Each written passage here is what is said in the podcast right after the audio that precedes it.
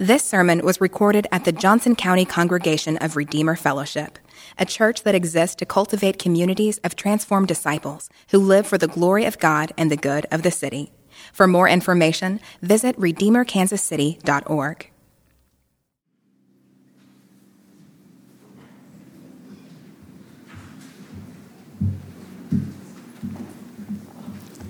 Our scripture reading this morning is Matthew chapter 6, verses 16 to 18, be found on page 811 in your black covered Bible. Matthew 6, verse 16. And when you fast, do not look gloomy like the hypocrites, for they disfigure their faces and their fasting so that their fasting may be seen by others. Truly, I say to you, they have received their reward.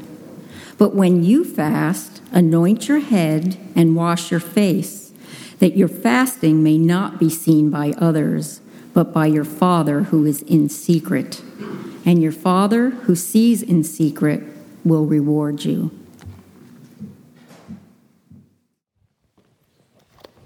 Morning, everybody. Hey. My name is Mark, and I am one of the pastors here. We're really glad to see you, and we are thankful and uh, to have you uh, here with us this morning. Uh, before I get started today, let me just say something about yesterday. Yesterday was Affordable Christmas, and I see lots of faces in this room that served yesterday at our Midtown building to uh, bless tons of families. Yesterday was the 13th year of Affordable Christmas. I think it's amazing. Yep, big deal. This year we were able to serve over 50 families and over 200 children got Christmas through, uh, or got Christmas presents this year because of the generosity of our church. We had over 1,300 gifts donated, and we had over 230 volunteers participating. That's amazing. I love that. So, yeah, let's do it. Hey, it was incredible to see. It was incredible to see the people who got to participate, the people who got to shop, and uh, have breakfast and uh, the fellowship that happens there. And it's really, really beautiful to get to see just people in our church uh, benefiting from serving other people. Uh, the, the benefit of affordable christmas that type of ministry it just it compounds and it spreads and it blesses our whole church. So i was really really thankful to see you all there. I was thankful to partner with the midtown congregation to make that happen. And i'm really really thankful. So if you served yesterday i just want to say officially like thank you. Thank you. And hey if you participated in any way bought gifts shot for gifts, served, or showed up on like one of the setup nights, but you couldn't be there yesterday, I want to say from the, from the front of the room, just thank you. Thank you for sacrificing your time and thank you for giving to people that uh, we love and care for. So, with that said, let me, uh, let me pray for us and then we'll jump into this text. So, would you all bow your heads with me? Heavenly Father,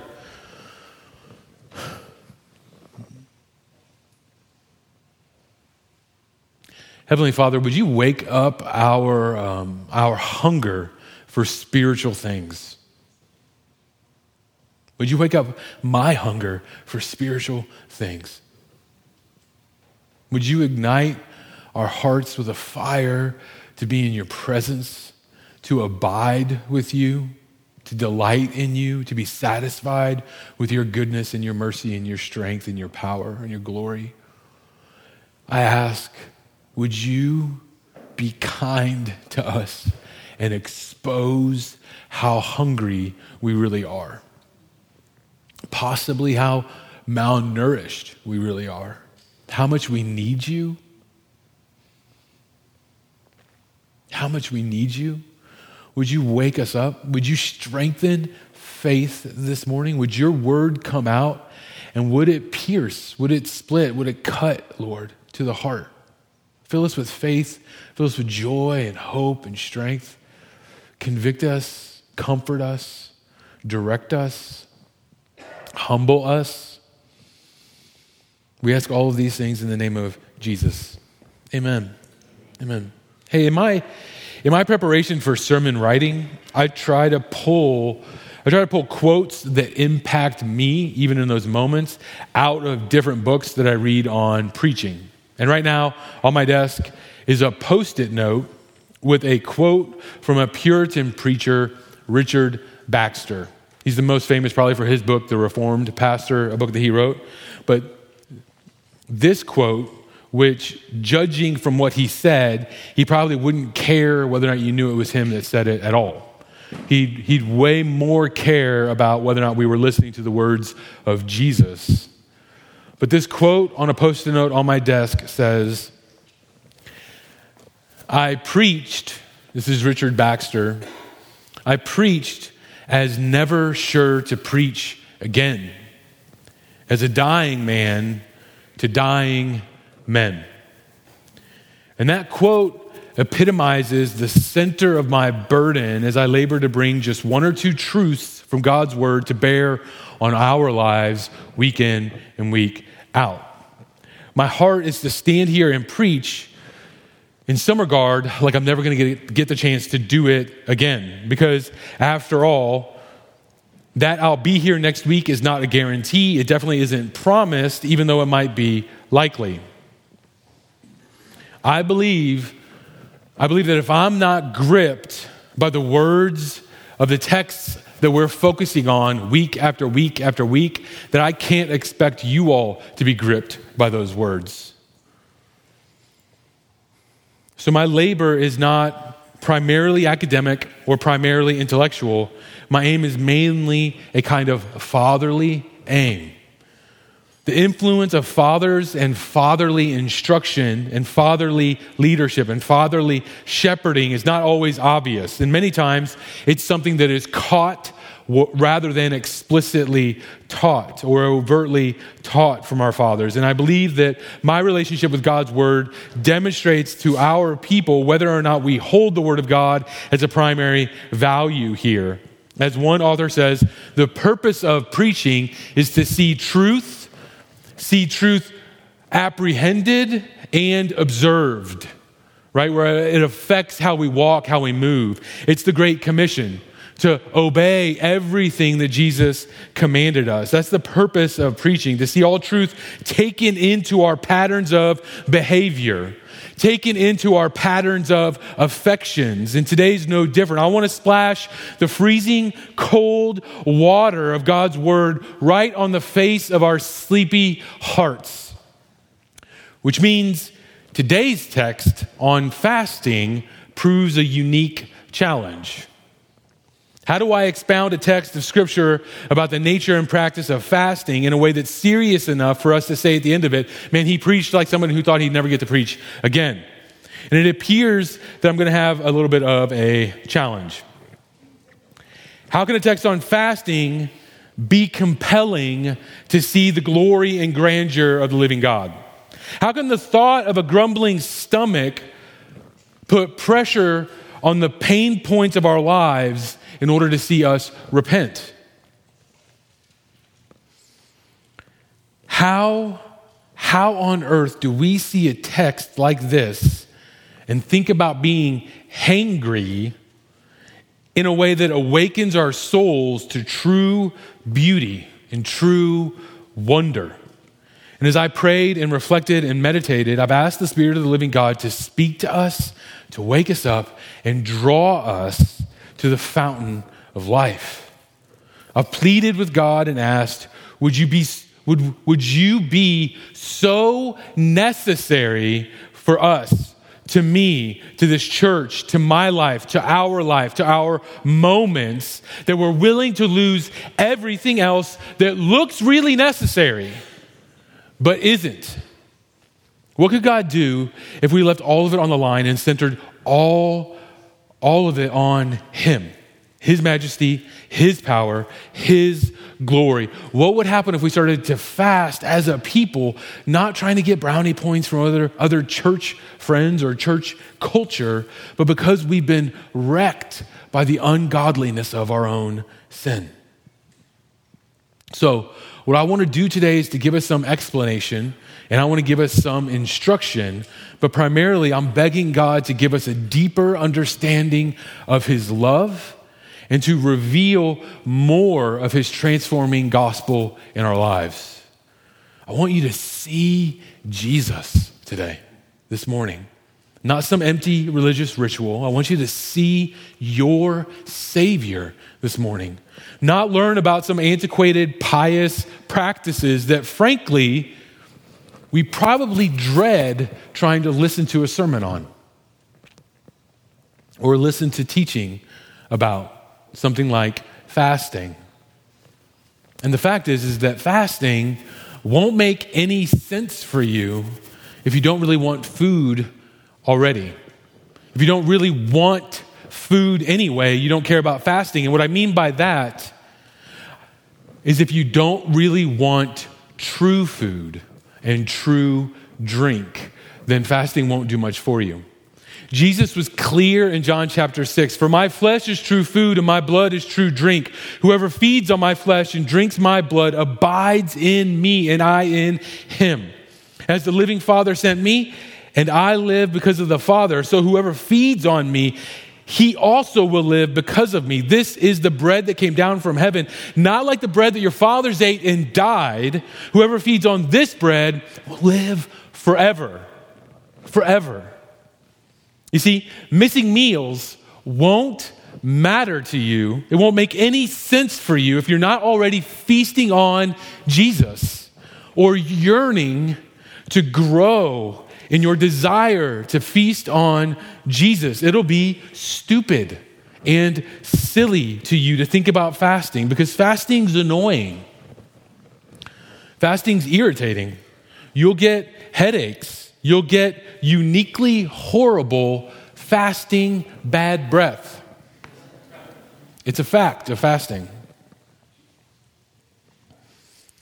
It's not something, it's just not something that we consider to be fun, and it's not something that we're quick to do, and it's not something that we actually see quick benefits from. It's not something you see real fast results. And we are in a modern culture that is obsessed with a quick fix.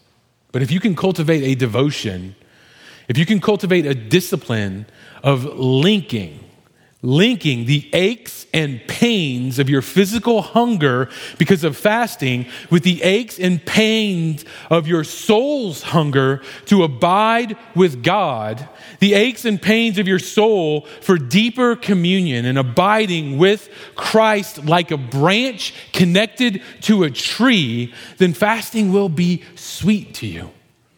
It'll be valuable to you because it helps you relish, it helps you adore, it helps you find the deepest satisfaction in your life in being a child of the living God.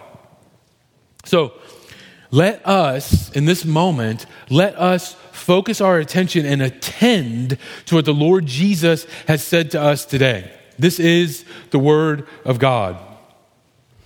And when you fast, do not look gloomy like the hypocrites for they disfigure their faces, and their fasting, that their fasting may be seen by others. Truly, I say to you that they have received their reward.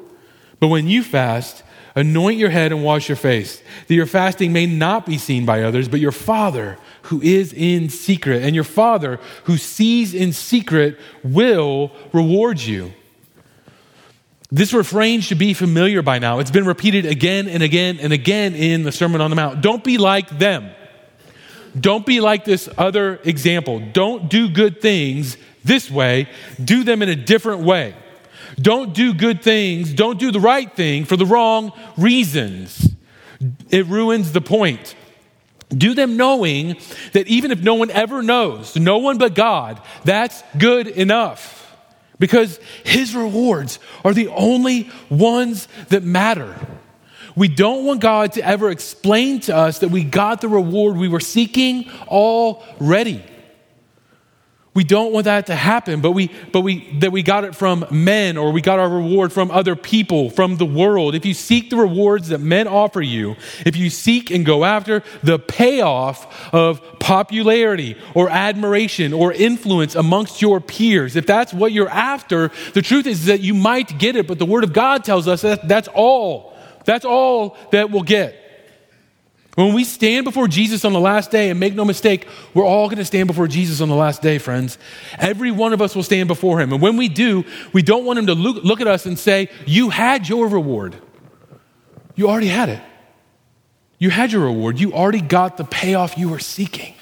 You got it from your boss, or you got it from your family, or you got it from your Instagram account, or you already got what you were looking for. I don't have anything else for you. Now, if we're going to focus on fasting, then I just want us to ask four questions from this text. I want us to ask what is fasting? What is it? Let's define it well today. Why do we fast? How do we fast? And lastly, I'm going to ask when. What is fasting? Why do we fast? What's the purpose of it? How do we do it? What's it supposed to look like? And when? First, let's give a definition. One definition offered to us from Dr. Martyn Lloyd-Jones goes like this quote, To make the matter complete, we would add that fasting, if we, can see, if we conceive of it truly, must not only be confined to the question of food and drink. Fasting should really be made to include abstinence from anything which is legitimate in and of itself for the sake of some special spiritual purpose. End quote. Fasting is restraint or abstinence from the satisfaction of some legitimate desire. And it can be for a short period of time, it can be for long periods of time, but it has to have a focused spiritual aim, a focused spiritual purpose. For instance, intermittent fasting for your health is not Christian fasting. Fasting for physical reasons isn't fasting. To lose weight isn't fasting. Isn't, isn't Christian fasting. I'm sorry. There's even a growing trend right now among Christians who kind of accidentally validate the Bible and Christianity because they see scientific reinforcement. It's kind of hard to explain, but it's something I wanted to mention from the from the pulpit uh, with regard to fasting this morning. It's hard to explain, but what I mean is is that depending on what voices you listen to, you might learn that fasting is good for you physically. You might even hear a study that says that if you fast five days a week and only drink water, that you actually stave off the threat of cancer. Like that's that's one area of like health that's trendy right now. But it isn't Christian fasting. And that shouldn't offer us some sort of scientific validation that fasting is a good thing. If we hear some good news about fasting, that you, you, you'll live longer or you'll, you'll, you're, more, you're less likely to have cancer, that shouldn't make us look back at the Bible and go, oh, that's what God was up to. God is after spiritual results in you in fasting. He's after spiritual strengthening. He's after the soul's hunger for God. And I'm not trying to say that the body is a bad thing at all. And I'm not, I'm, not, I'm not trying to separate the body from spiritual realities. That's an ancient heresy to say that only spiritual stuff is good and the body is bad. That's not what I'm saying. Christians are their bodies, and in glory, we'll still have a body. It'll be different, but we'll still have a body. We're embodied souls, but if we wait for science or medical trends to validate biblical expectations and validate biblical instructions, we, we, we have our priorities backwards. Okay? Fasting is not abstaining from illegitimate desires. Okay? It's not fasting from illegitimate satisfactions. You can't fast from pornography, for instance. You can't fast from sin. The Bible explains that you put sin to death. You don't abstain from sin for sections or periods of time. Fasting is not abstaining from sin and illegitimate satisfaction. Abstaining from those things already has a name. It's called obedience. You also can't fast as a manipulation tactic. You can't fast to get God in your debt. If you try to fast to twist God's arm, you're actually committing a sort of like pagan ritual, and you'll be very disappointed. The idea is ancient. You can't manipulate or cajole God with your plans for fasting. It won't work, and it's, it's actually sinful. Fasting is a spiritual discipline. Now, a spiritual discipline is different from discipline in general. There's a distinction.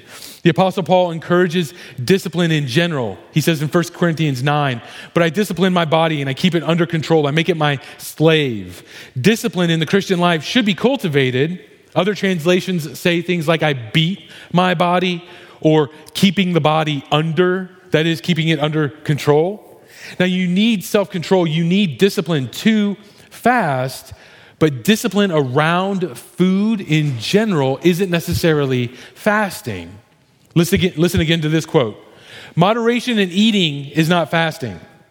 Moderation in eating is a part of discipline of the body, and it is a very good way of keeping the body under, but that is not fasting. Fasting means an abstinence from food for the sake of a certain special purpose, such as prayer or meditation or the seeking of God for some peculiar reason or under some exceptional circumstance.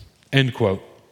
So that's what fasting is. Now, let's talk about why, why we should do it. Why should I fast? And I want to name just three reasons to fast. One reason the first one is to, to humble ourselves in repentance before God. The second one, the second reason, is to seek God's guidance or deliverance. And a third reason is because it expresses and deepens love and devotion for God. First, the first reason is to humble ourselves in repentance. But as we fast, and I, and I, don't want to say that without being really, really clear that just fasting isn't automatically a humble thing.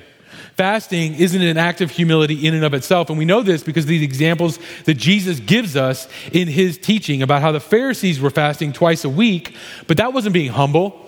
That was being self righteous. That was being arrogant.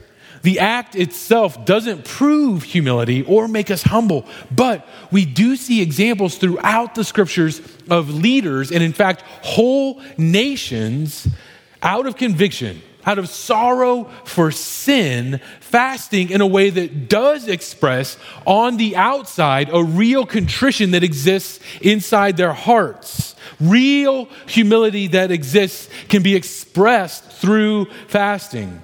1 Kings 21 explains an example of this when it says, quote, and when Ahab heard those words, he tore his clothes and put sackcloth on his flesh and fasted and lay in sackcloth and went about dejectedly. The word of the Lord came to Elijah the Tishbite, saying, Have you seen how Ahab has humbled himself before me? Because he has humbled himself before me, I will not bring the disaster in his days, but in his son's days, I will bring disaster upon his house. Excuse me.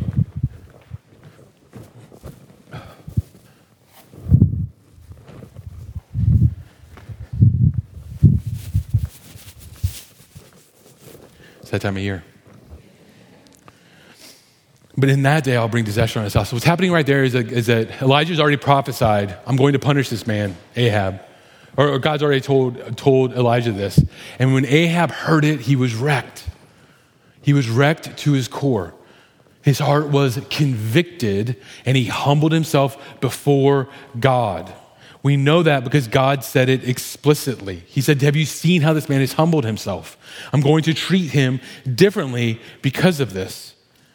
You also can read about it in the Old Testament in the example of the Ninevites, when the prophet Jonah goes to the Ninevites and expresses God's judgment that's on their way. They react with humility, they repent. The church father, John Chrysostom, says Nineveh freed itself by death. Or wait, freed itself from death by fasting. Like a heavenly power overseeing Nineveh's charge, fasting snatched the city from the gates of death and returned Nineveh to life. End quote. Fasting is a means. It is a means to express this kind of dejection or contrition that exists inside of our hearts. That's a, a biblical reason to fast. Second, we fast, and others in the Bible fast to seek the guidance of God. In the book of Acts, we see in Acts 13 that before the apostles sent, were sent out on a missionary journey, they fasted and prayed. Acts 13 says, while they were worshiping the Lord and fasting, so they're already worshiping and fasting, the Holy Spirit said, Set apart for me Barnabas and Saul for the work to which I have called them. Then, after fasting and praying, they laid hands on them and sent them off. These men prayed and fasted and heard from the Spirit, and then prayed and fasted some more. They longed to hear from God. They longed to be submitted to God. They longed to have a humble posture in His purpose for their life.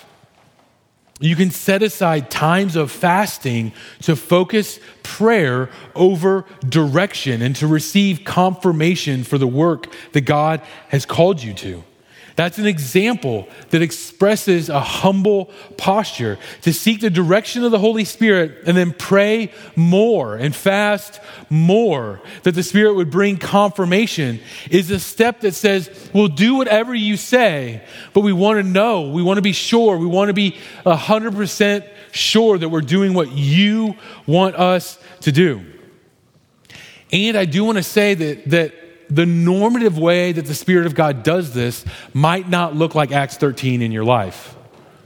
The normative way that the Spirit does this in your life is through rhythms and practices and a, a constant kind of pattern of humble posture, humble behavior before God, a humble attitude that looks for His guidance. And then God makes a pathway clear, and we step out in faith. I don't want you to be arrested or paralyzed by analyzing whether or not something is perfectly in God's will. We take steps in faith, in obedience with other counselors around us. But that's another reason, another biblical reason to choose to fast is to be to seek God's direction. The third why that I want to talk about is to seek increased devotion and love for God. A great example and reason to fast is to see your repentance, to see repentance in your life actually affect behavior. To ask ourselves, do we have any besetting sin that's damaging our abiding relationship with God? Are you in the grip of lust this morning with constant impure and lewd pictures in your mind? Take focused time, fast. Ask God to take it away. Are you in the grip of consumer debt this morning? Then set aside focused times to fast and pray, not to get rid of the debt, but to change your heart to take out, plead with God to deliver you from any idolatry and sin that entangles you? Are you an angry man or an angry woman? Fast. Seek the face of God. Ask Him. Ask Him to turn you away from those attitudes. Set aside focused time if you find yourself stuck in some sort of pattern of thoughts or attitudes that you can't seem to get out of, seek God's face. Perhaps tell a friend about it so they can help keep you accountable. Ask them to fast with you and labor, labor at the feet of Jesus and ask for him to bring um, victory in that reality and have somebody walk with you? Are you entangled in conflict? Are you constantly battling pride or selfishness? Do you struggle with sloth? Do you struggle with coveting your neighbor's wife or coveting your neighbor's husband or coveting your neighbor's house or business or maybe his financial portfolio? Or this one's a little bit riskier in church do you struggle with coveting your neighbor's righteousness? Like, do you sit there and get angry or frustrated that good things or the right things seem so easy for him to do and so hard for you to walk in? Or do you find yourself coveting your neighbor's blessings from God?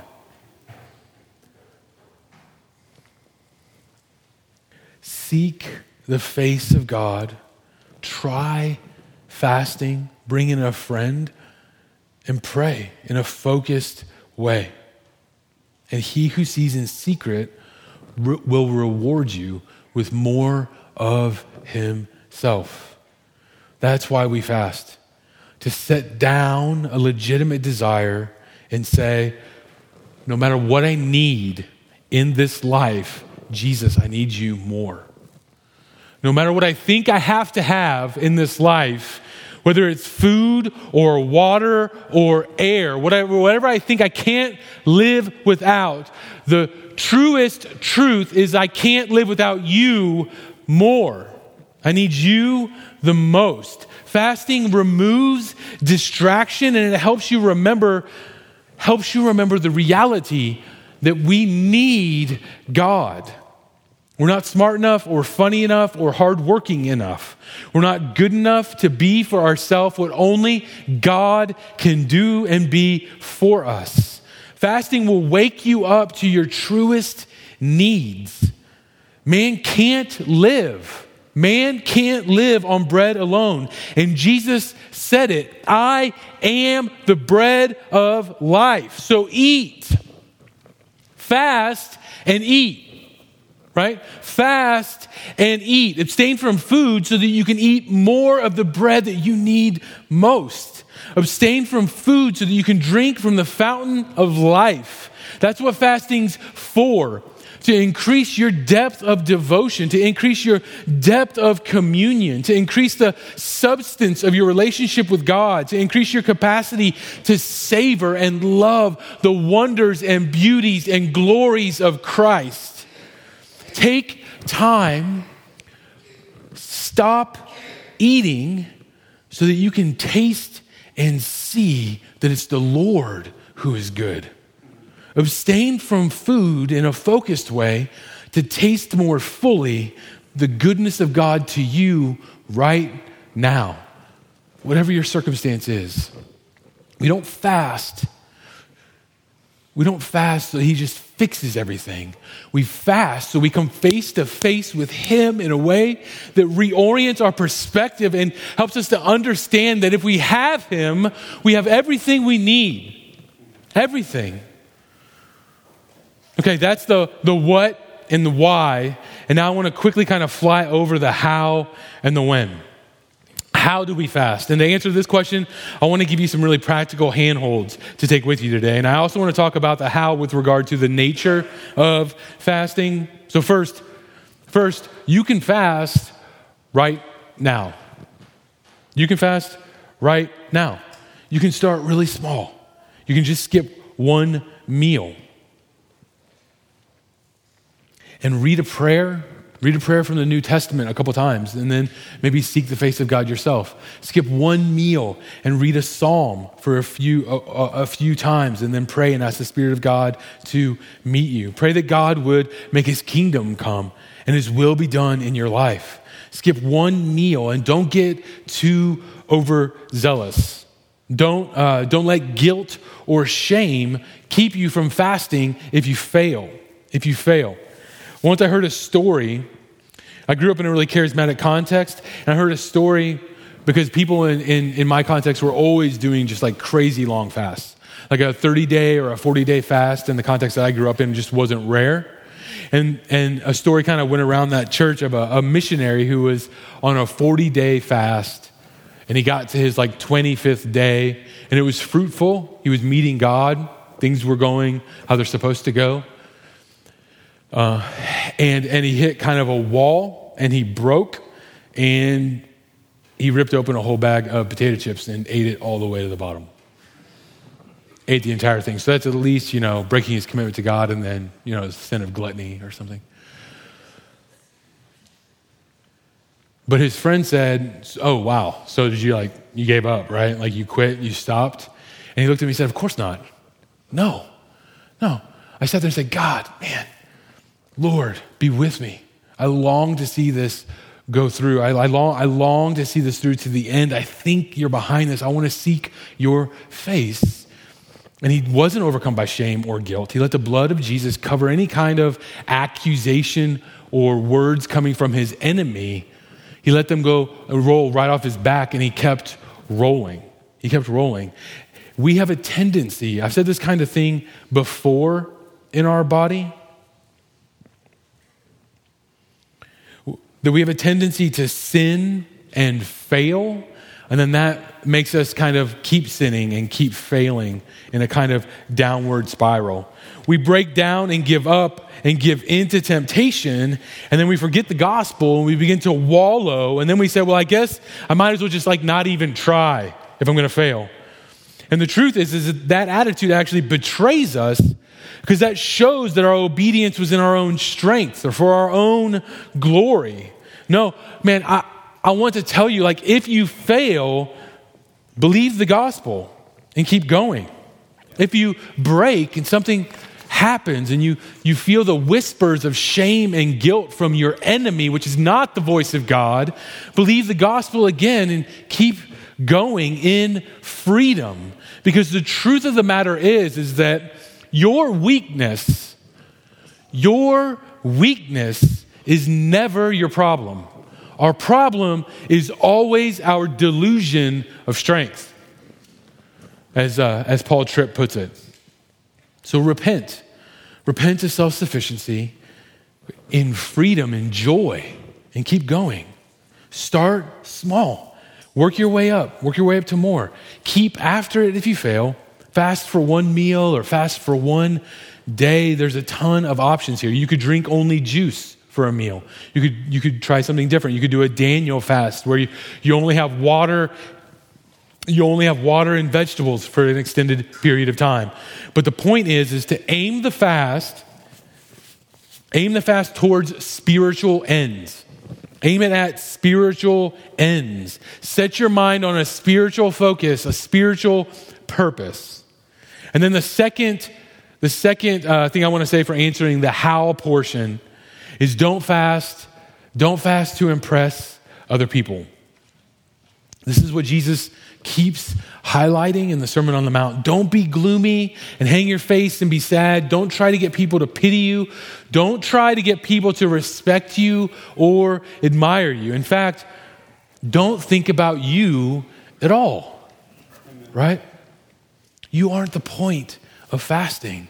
God is. God is. You're not in view. Don't think about whether or not you're being seen as good and holy by other people. Forget. Forget about other people and forget yourself. Just forget about you and attend to the beauty and truth and provision and goodness of Jesus Christ. Fast for your prayer closet don't fast for your platform. Fast for your inner heart, not how you're perceived outwardly. Fast to purify your motives, not to gain an audience. Fasting is something you want to do even when nobody else sees, because your Father, who sees in secret, is watching. He knows that He will reward you. The last, the last question I want to try to answer is when. And this is where I'm concluding because I want us to acknowledge, I, want, I just want us to acknowledge that Jesus' wording makes it look like he assumes that we're going to fast. It makes it look like Jesus assumes that his followers are, are going to participate in fasting. He says, when you fast, not if you fast. It seems like an interesting reality that Jesus gives us instructions about something that he assumes will be a part of believers' lives, right? There's many things that were not recorded that Jesus said, and this is one of the things that was. There were a lot of things that Jesus said that didn't make it into the Bible, but this is the one of the thing. This is one of the things that did make it in the Bible, he assumes it'll be a part of our lives, and yet many of us have never fasted at all or never even think about fasting. at least not biblical fasting, which, which if we never, ever, ever think about biblical fasting, that makes most of what I said today pretty useless. Nothing that Jesus says to us here will matter at all if we never try it, if we never try fasting. So, my final thought today as I conclude isn't very sophisticated. Go for it. Give it a go. Just try it. Try it. If you've never done it before, try fasting. Create, create a context in your life to put Jesus' words into practice, right? Create a context for an opportunity to listen to him. If you never fast, you'll never have that opportunity. You'll never have the opportunity to obey what Jesus says here. That Jesus says, when you fast, make sure you do it this way. Don't do it like the hypocrites. Don't do that. Don't do it to be seen. Do it a different way. And many of us have to respond by saying, Thanks, Jesus, for the tips on fasting, but don't worry about me because I've never really tried it. So your words don't really apply to me. Cool. Great idea. Fun as a kind of like thought experiment but I don't really see myself ever actually fasting, so I'll probably never really need to listen to these instructions. Thanks anyway. I just don't imagine that kind of response is what Jesus had in mind. Now, like I don't, I say that with zero shame or guilt. That voice is from the accuser, it's not from the living God. But I also say it with invitation and challenge, right? like humble invitation and challenge. I desire to give us a challenge. I want to challenge us to try fasting. And I know there's unique situations in all of our lives, you know, uh, autoimmune disorder, different reasons people don't eat or have to eat or different things like that. So find a way to apply Jesus' words. Does that make sense? Find a way to not throw it or set it aside, you know, uh, for other legitimate reasons that I get. Find a way to get at what he's getting at and try it on. Test it in your own life, and he will reward you. I want to challenge us to fast. I want to challenge, um, which, like, if that has to be translated into something particular besides food for you, I'm all for that. But I want to challenge you to try to apply what Jesus says, and I want to do it right now. Like, I've, I've provided three by five note cards in the pews in front of you in those little slots. And if you, if you, if you need one at the end of this, you can come up and get one. But like, take a three by, take one of the note cards up there. They're over on the sides. They're at the end of the, uh, at the end of the uh, pews. Take up note card and write down something that comes from the examples that I said earlier in this sermon write down something on a three by five note card and keep it in your Bible or keep it in your wallet or keep it in your purse. Pick a spiritual purpose and write it down so that you can focus and pray about it. Put it in your purse or your wallet and pull it out and fast and pray about it as you skip one meal or fill in the blank. Try it on. Try it on. We fast as a church during the month of January. We fast as a church during the month of January, and we're going to do it again this January. And I would challenge you to keep a card with you with a spiritual focus, a spiritual burden that you have, whether it's freedom from sin or guidance in a decision or a deep, like, transformation that you want to see God do in your soul. Perhaps you're just tied up with anxiety Perhaps you're tied up with your past. Perhaps there's different gloominess or clouds over your life, and you want to see God deliver you. What He will give you if you focus and pray towards these realities is Himself, right? He'll give you what you really need, even though what you write, write down might not be what you need most. It still will be the doorway towards communion and freedom and delight with the living God. Write down a freedom over a sin that you're seeking. Write down a desire to taste and know God deeper. Write down an anxiety that you want to repent of or be free of. Write down a question that you want guidance for. Write down a wayward child or a family member who isn't a believer. Write down a broken relationship that you long to see restored. And all January long, pull it out and pray. Pray for God's provision. Pray and fast. Pray while you fast. Skip a meal and feast on God's provision for you. Skip a meal and taste God's goodness. Skip five days of meals and meditate on the lavish grace and love of God that's offered to you. Skip a meal, skip a meal, but don't skip eating the bread of life.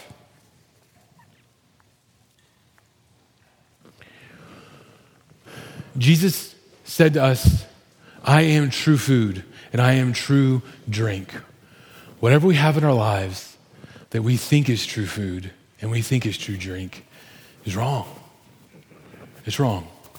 Whatever we, whatever we have in our lives that we think we have to have to survive is less important than Christ Himself. And if that's you this morning, we invite you to come up and take communion. The way we take communion at Redeemer Fellowship is we break a piece of bread off and we dip it into a cup. The stoneware cups are wine and the glassware is juice. We'll have a stations down here in the front of the sanctuary. We'll have a station up in the balcony, and we'll have a gluten free station that's also single serve that's over here to my left. In addition to that, we'll have prayer ministers underneath the stained glass window to my left who would love to pray for anyone in this room for anything. And they're, they're there every single Sunday for prayer. But if you're a believer this morning, man, I invite you to feast in faith on the body and blood of your Savior. I'm going to pray for us and thank Christ for his sacrifice, and the musicians are going to come back up. Would you all bow your heads with me and pray?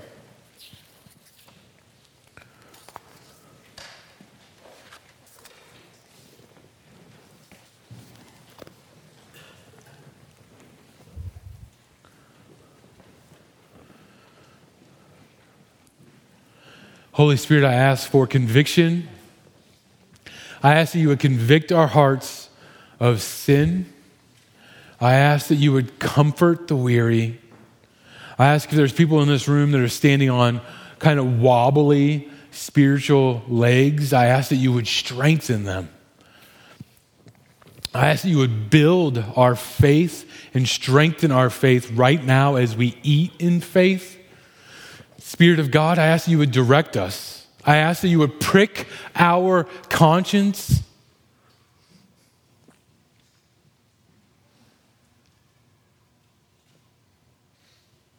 I ask that whatever it is in this life that we think we need the most, we would see that we need you more. We need you more. We need you so much more. So I ask, Lord, in this room, would you reveal, would you expose our spiritual hunger, our spiritual malnutrition, our spiritual unhealth? Would you just expose places that we really are hungry and thirsty and we just distract ourselves constantly? Would you awaken zeal for holiness, zeal for uh, a deep and abiding relationship with Christ? And would you do that through the proclamation of your life, death, and resurrection through the table. I ask in the name of Christ. Amen. Come up whenever you are ready.